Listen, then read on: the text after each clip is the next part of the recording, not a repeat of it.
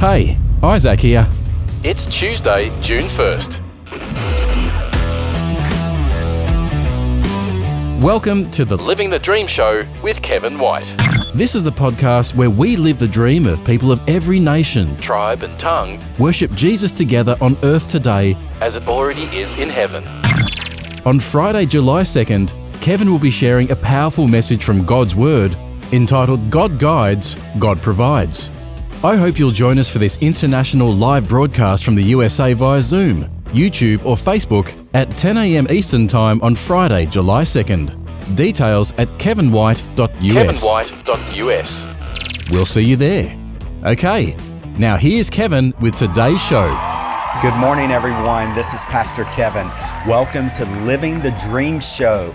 I am so excited to have you in the audience. If you're listening on YouTube or watching on YouTube, I am waving at you right now. I give a warm welcome to everyone in the USA, India, Thailand, Singapore, Australia, the UK, Canada, all the way into Africa and around the world. We sincerely appreciate you being a part of the audience. And more than that, you championing this message of living the dream with us from Revelation 7 9 through 12, where we have this picture of what it's going to be like in heaven with every nation, tribe, and tongue assembled together in 100% unity as we worship Jesus Christ as Savior and Lord. And Jesus, on his time on earth, prayed, Let it be on earth as it is in heaven. And that is our prayer today. Join us in that prayer today. Today's episode is the conclusion part, part four of four of an interview with Pastor J.D. Greear of the Summit Church and an author, speaker, writer, Rebecca McLaughlin. And I want you to pull your chair in tight and listen to this part four of this interview, longing for justice, beauty, and purpose. We long for justice, beauty, and purpose here on Living the Dream Show. And so listen in to this interview, a part four of four, and let's allow Pastor JD Greear and Rebecca to share as we long for justice, beauty, and purpose. What would you say, Rebecca, about um, what does a faithful Christian witness look like in a politically polarized time right now? Because um, I know you're not a citizen of the United States that can vote, um, but we just came through a pretty contentious election. Um, and it remains politically divided. What's, what, what's faithful Christian witness look like now? Gosh, so many, so many thoughts on that. One is I think we need to do what Christians should be really good at doing, and that's repenting. And I think that that's true when it comes, uh, as we've already talked about, um, to the, the treatment of, of Black Americans historically and even recently. I think it's true when it comes to the ways that, that we've often failed to live up to biblical ethics and how we've treated LGBT folk. So I, th- I think we need to have a, a, front foot of repentance. But I, I don't think it's the, it's the kind of repentance that some people go for, which is a, a, a repentance that actually ends up throwing the scriptures out. I think it needs to be a repentance that, that laps the scriptures up. And one of the ways in which I see this sort of playing out tangibly is in the yard signs that people uh, are sticking up around the place in my area, and I think down, here as well, where they'll say things like, um, in this house, we believe that Black Lives Matter, love is love, women's rights are human rights. And then there are usually sort of two or three other claims that depend on, on the specific sign. I think as Christians, we've often gone one of two ways with, with signs like that. You know, there are some folk who will look at that sign and they'll say, I, I know that it is an absolute like truth straight out of the scriptures that the lives of black people matter and that, that racial justice is super important. And I've been told that these other claims are intrinsically tied up with that idea. And so I want to take that yard sign and I want to hammer it into my own yard and embrace all of these things together. I believe in science and I want to support you Right, know, right. women's rights or human rights. And Yeah, exactly. Um, and there are other folks who will look at those signs and say, okay, there are some things on that sign that I know the Bible doesn't affirm. And so I'm just going to knock it down. I'm going to throw it all out And I don't want to hear anybody who has anything to say about any of these questions because I know like not, none of this is, is what Christians should be saying. Yeah. Hey, it's Isaac. Kevin will be right back. Kevin White is an international speaker and best selling author who loves helping people everywhere to prosper in God's presence. A serial entrepreneur, Kevin has helped start hundreds of businesses, non-profits and churches, non-profits and churches. As founder, executive director of Global Hope India, Kevin has travelled over 1 million miles to 27 different countries, speaking to thousands of audiences throughout India and the world. Visit kevinwhite.us for Kevin's books, one minute motivation series, and podcasts. Visit kevinwhite.us today. For over 20 years, Global Hope India has been empowering the church in India as they make Christ known. Visit globalhopeindia.org and learn how you can pray, give, and go. Over 1,000 people have served on one of GHI's short term mission trips to India. Now you can join a virtual mission team to India.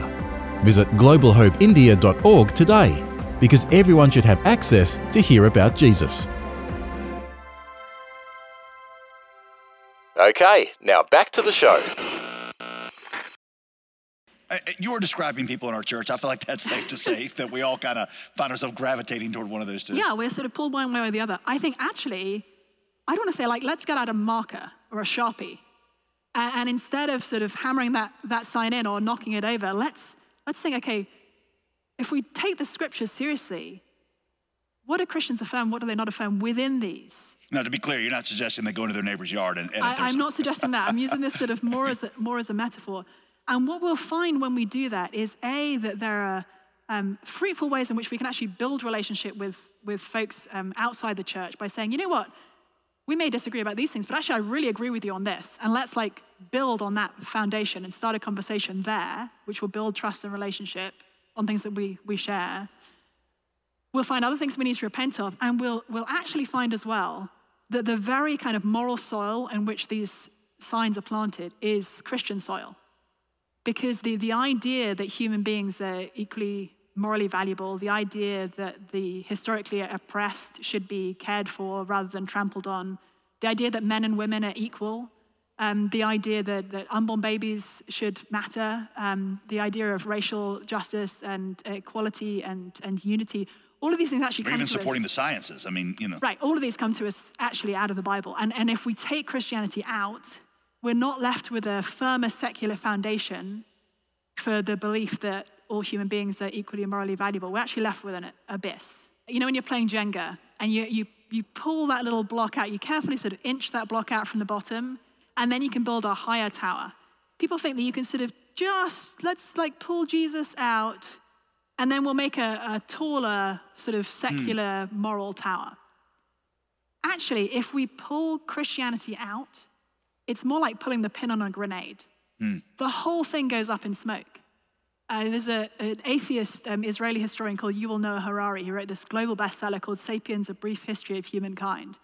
And one of the things he's clear about in that book is that Christianity is the reason we think that human beings are equally morally valuable. Um, he says when you look at something like human rights, that is a, figment of our fertile imaginations. He says that, that Homo sapiens have no natural rights, just as chimpanzees, hyenas, hyenas, and spiders have no natural rights. So, so when you come to the sign, the line on the sign that says women's rights are human rights, well, actually, there's no such thing as human rights if we pull the ideas that Christianity has given us out from underneath the, the edifice. We, we don't know that humans are made in the image of God anymore. We don't know that women are equal in, in value to men. That, that wasn't a self evident truth in the world into which Christianity was born. And then when we get to the, the last claim that I look at in the book, which is that, that transgender women are women, we find that actually, if that statement is true, if somebody who is a, a biological male but identifies as a woman is as much of a woman as I am, we actually don't know what a woman is. We have completely removed the essential definition of a woman from the term, and all we're really left with is stereotypes.